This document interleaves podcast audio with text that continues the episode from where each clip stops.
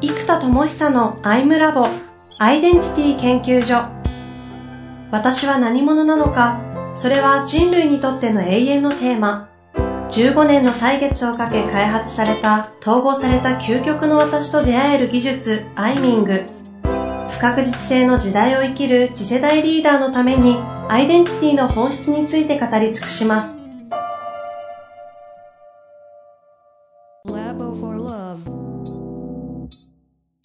こんにちは、遠藤和樹です。生田智久のアイムラボアイデンティティ研究所。生田さんよろしくお願いいたします。はい、よろしくお願いいたします。ということで今月最後になりますが、えー、前回が、まさにその、生田さんの、はい。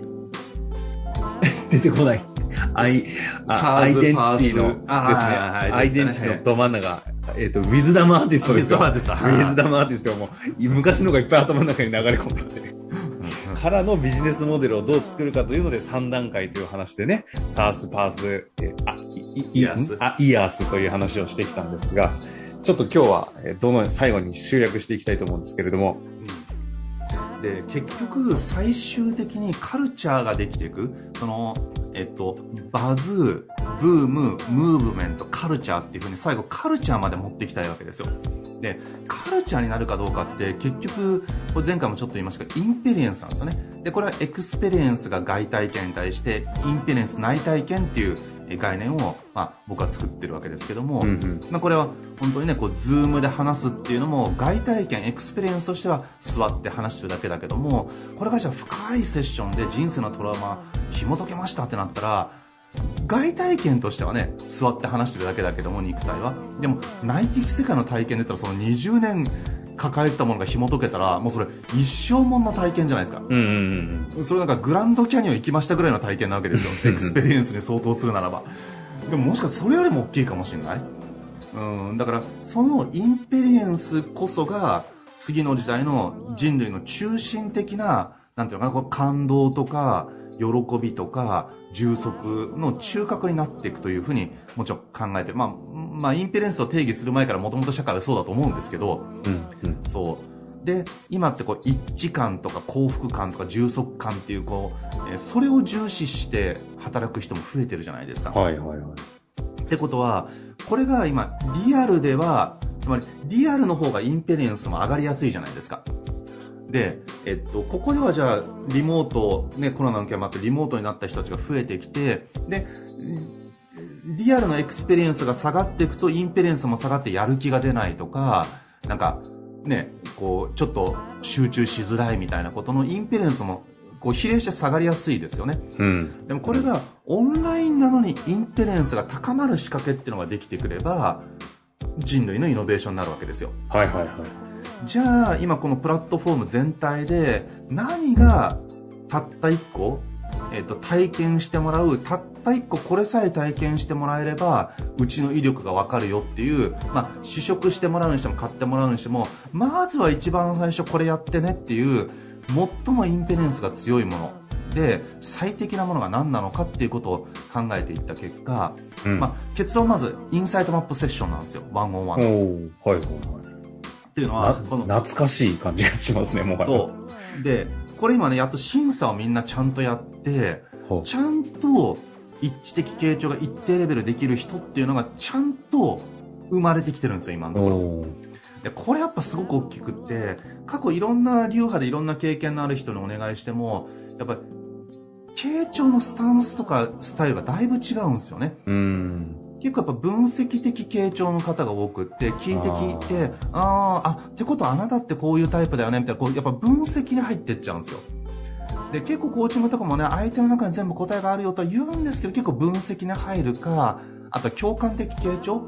ああ、わかるわかる。ああ、そうだよね。うん。じゃあそれって辛かったよね。じゃあどうしたらいいと思うってこう、共感が入ってっちゃうんですよね。うん、でその、わかるわかるとか辛かったよねっていうのも、共感なんだけど自分が感じたことを喋っちゃってるので一致的傾聴は自分が感じたことを扱わないんですよね。もう相手がもっと深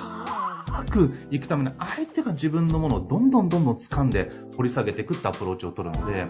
ぱこの技術がなかなか持ってる方がいらっしゃらないので、うん、でもうちではそれをランク2出せるぐらいの人が今もう20人ぐらい出てきたのかな、えー、ちなみにランク2ってランク何何まである2なんですか？ランク一応10まで用意してます。ね、ちょっと待って、10が一番上ですか？えっと、年収1200万ぐらいのラインがレベル10。ランク2、だいぶ遠いですね。すごい。でも、なるほど。ランク2が一応平均年収ぐらいで、一応時給2000円ぐらいを払える。そう。で、ランク1が時給1500円。で、そうすると時給1500円だと、それこそ、例えば映像の専門学校を出て、プロとしてやってる若者だったらね、2年間映像専門学校でやって1年間プロとして経験して、例えばクラウドワークスとかそういうところでフリーランスでやったら時給1500円ぐらいなんですよ。あ、その次元がランク2ですか？それランク1。ランク、あ、それがランク 1? そう。あ、じゃあランク2って結構ハードル高いですね。結構ハードル高いですよ。ランク2打ちで出すっていうのは相当ですよ。そういうことか。じゃあ普通にあの、一人で全然あのやっていけるっていう レベルがランク2なんですね。そう。高すぎるわ、基準が。ただこれが、ね、話がずれましたけど、はい。いや、でも、これもずれてなくて、結局そのパースが鍵だっていう話なんですよ。その、イヤース、パース、あ、違う違う、えっ、ー、と、SARS から来て、1000円未満で安く SARS で経験して、で、パースで月額5000円、月額1万円で、ペロトンみたいな、なるほど、フィットネスクラブなんじゃないですか。うんうん、で、学び手はアイデンティティフィットネス、内的世界の旅をできるフィットネスクラブみたいなもんで、で、えっと、コーデ名の方は与える側の、つまり、フィジカルトレーナーの訓練所がコーデミアなので、うん、そっちがまあ9980円の学び手側が4980円で、で、これコインがつくので、それを支払って文化祭みたいにみんなが、えー、お互い払い合うっていうモデルになってるわけですよ。はい。はい。で、結局、えっと、その、SARS で、じゃあコンテンツと、えっと、アプリケーションが広がったとしても、うん、爆発的に広がったとしても、やっぱりインプットなんですよね。それで終わっちゃう。内観とか深いところまで一人一人が行くかってなかなか難しいんですよ。で、結局インサイトマップも一対多の講座でやってすごい感動してくれるんですよね。うん、それこそあの、えっと、文科省の国家プロジェクトでやってても、一応そのアンケート調査の中では、基本全コンテンツの中でそのインサイトマップが大体1位に毎回なってくれるんですよ。うん、で、それぐらい結構インパクトは出てるんですけれども、うんうんとはいっても一対多のファシリでやってみんな感動したって言うんですけど、いや、 one on one だったらその次元じゃないのになって思っちゃうんですよ。なるほど。 inperience の質が全然違うんですよ。なので、で、あれは全部構造だってるし、アプリケーションにもなってるし、しかも、えっと、えー、ロジカルシンキング、点線面球空無で言うと、線のアプローチですよね。うん、目的に対してロジカルに考えていく線のアプローチは、手法がこの世の中にあるじゃないですか。じゃあ、面のアプローチで中庸的に物事を見ていくための思考プロセスを明確に示してくれるものってないんですよ。中庸、マインドみたいな話になっちゃって、そのマインドが育ってる人がそうなれる。じゃあ、そのマインドがない人が中庸マインドをできるとこまでの思考プロセスを明快にロジックで語ってくれって言ったらこれないんですよ、世の中に。で、これが唯一インサイトマップがそこに存在できる思考回路なので、やっぱり統合早いんですよね。面から球は早いので、線の時代から面の時代にやっと入り始めた。だからアンコンシャスバイアスが入り始めたので、でここは過去、その、ね、ファシリテーター講座、ね、5000円であったら300人ぐらい広告でバーッと集まったじゃないですか。うん。これは結構いけるんですよ。で、ワンオンワンでも、その、ランク2で、えっと、売り値が時間4000円で出せるので、えっと、1万2000円でできるんですよ。3時間。うん。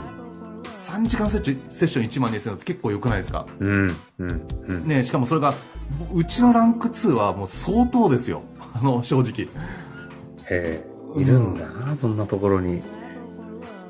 これ面白いです。できる人たちが。いや、できるというか、いや、これすごいのが、いや、結構初心者から来た人もいるんですよ。ああ。これすごくって、もう今のうちの狂気的プログラムの夜、毎朝6時半から9時まで、毎朝訓練してるんですよ、みんな。狂気ですよ、狂気。一回その回やりましたよね。とんでもない人たちが育ち始めてるっていうところの。そう。彼らがまさに今、それを発動し始めてるんですね。しかもこれが超理想で、こう、なんか表現あるんですか、もともと人材開発の人たちとかでもなくって、もう、なんだろう、まあ、主婦の方とか、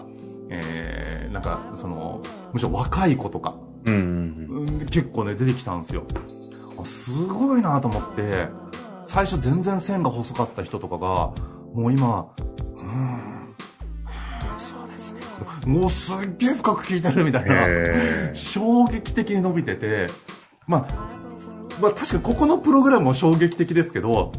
狂気的ですけども、やっぱコミットしてるみんなも狂気的で、人間半年でコミュニケーション力ここまで伸びるんだと。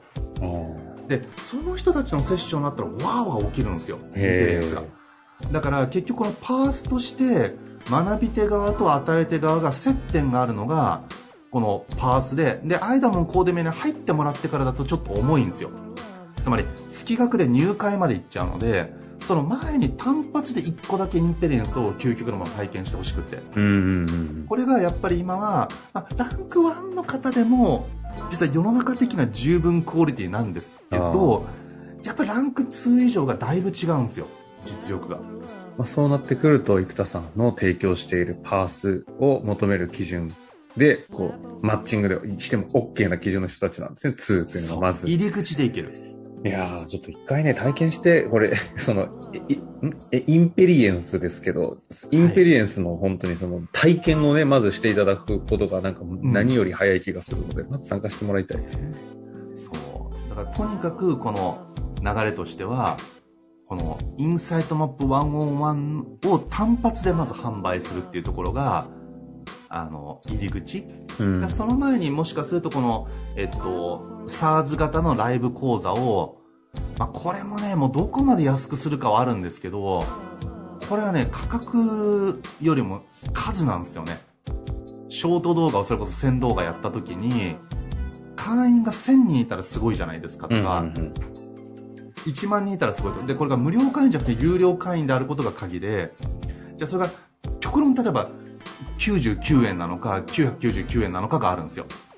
でこれの最適な場所があるはずなんですよ。一番ボリュームゾーンとして。なるほど。いい場所。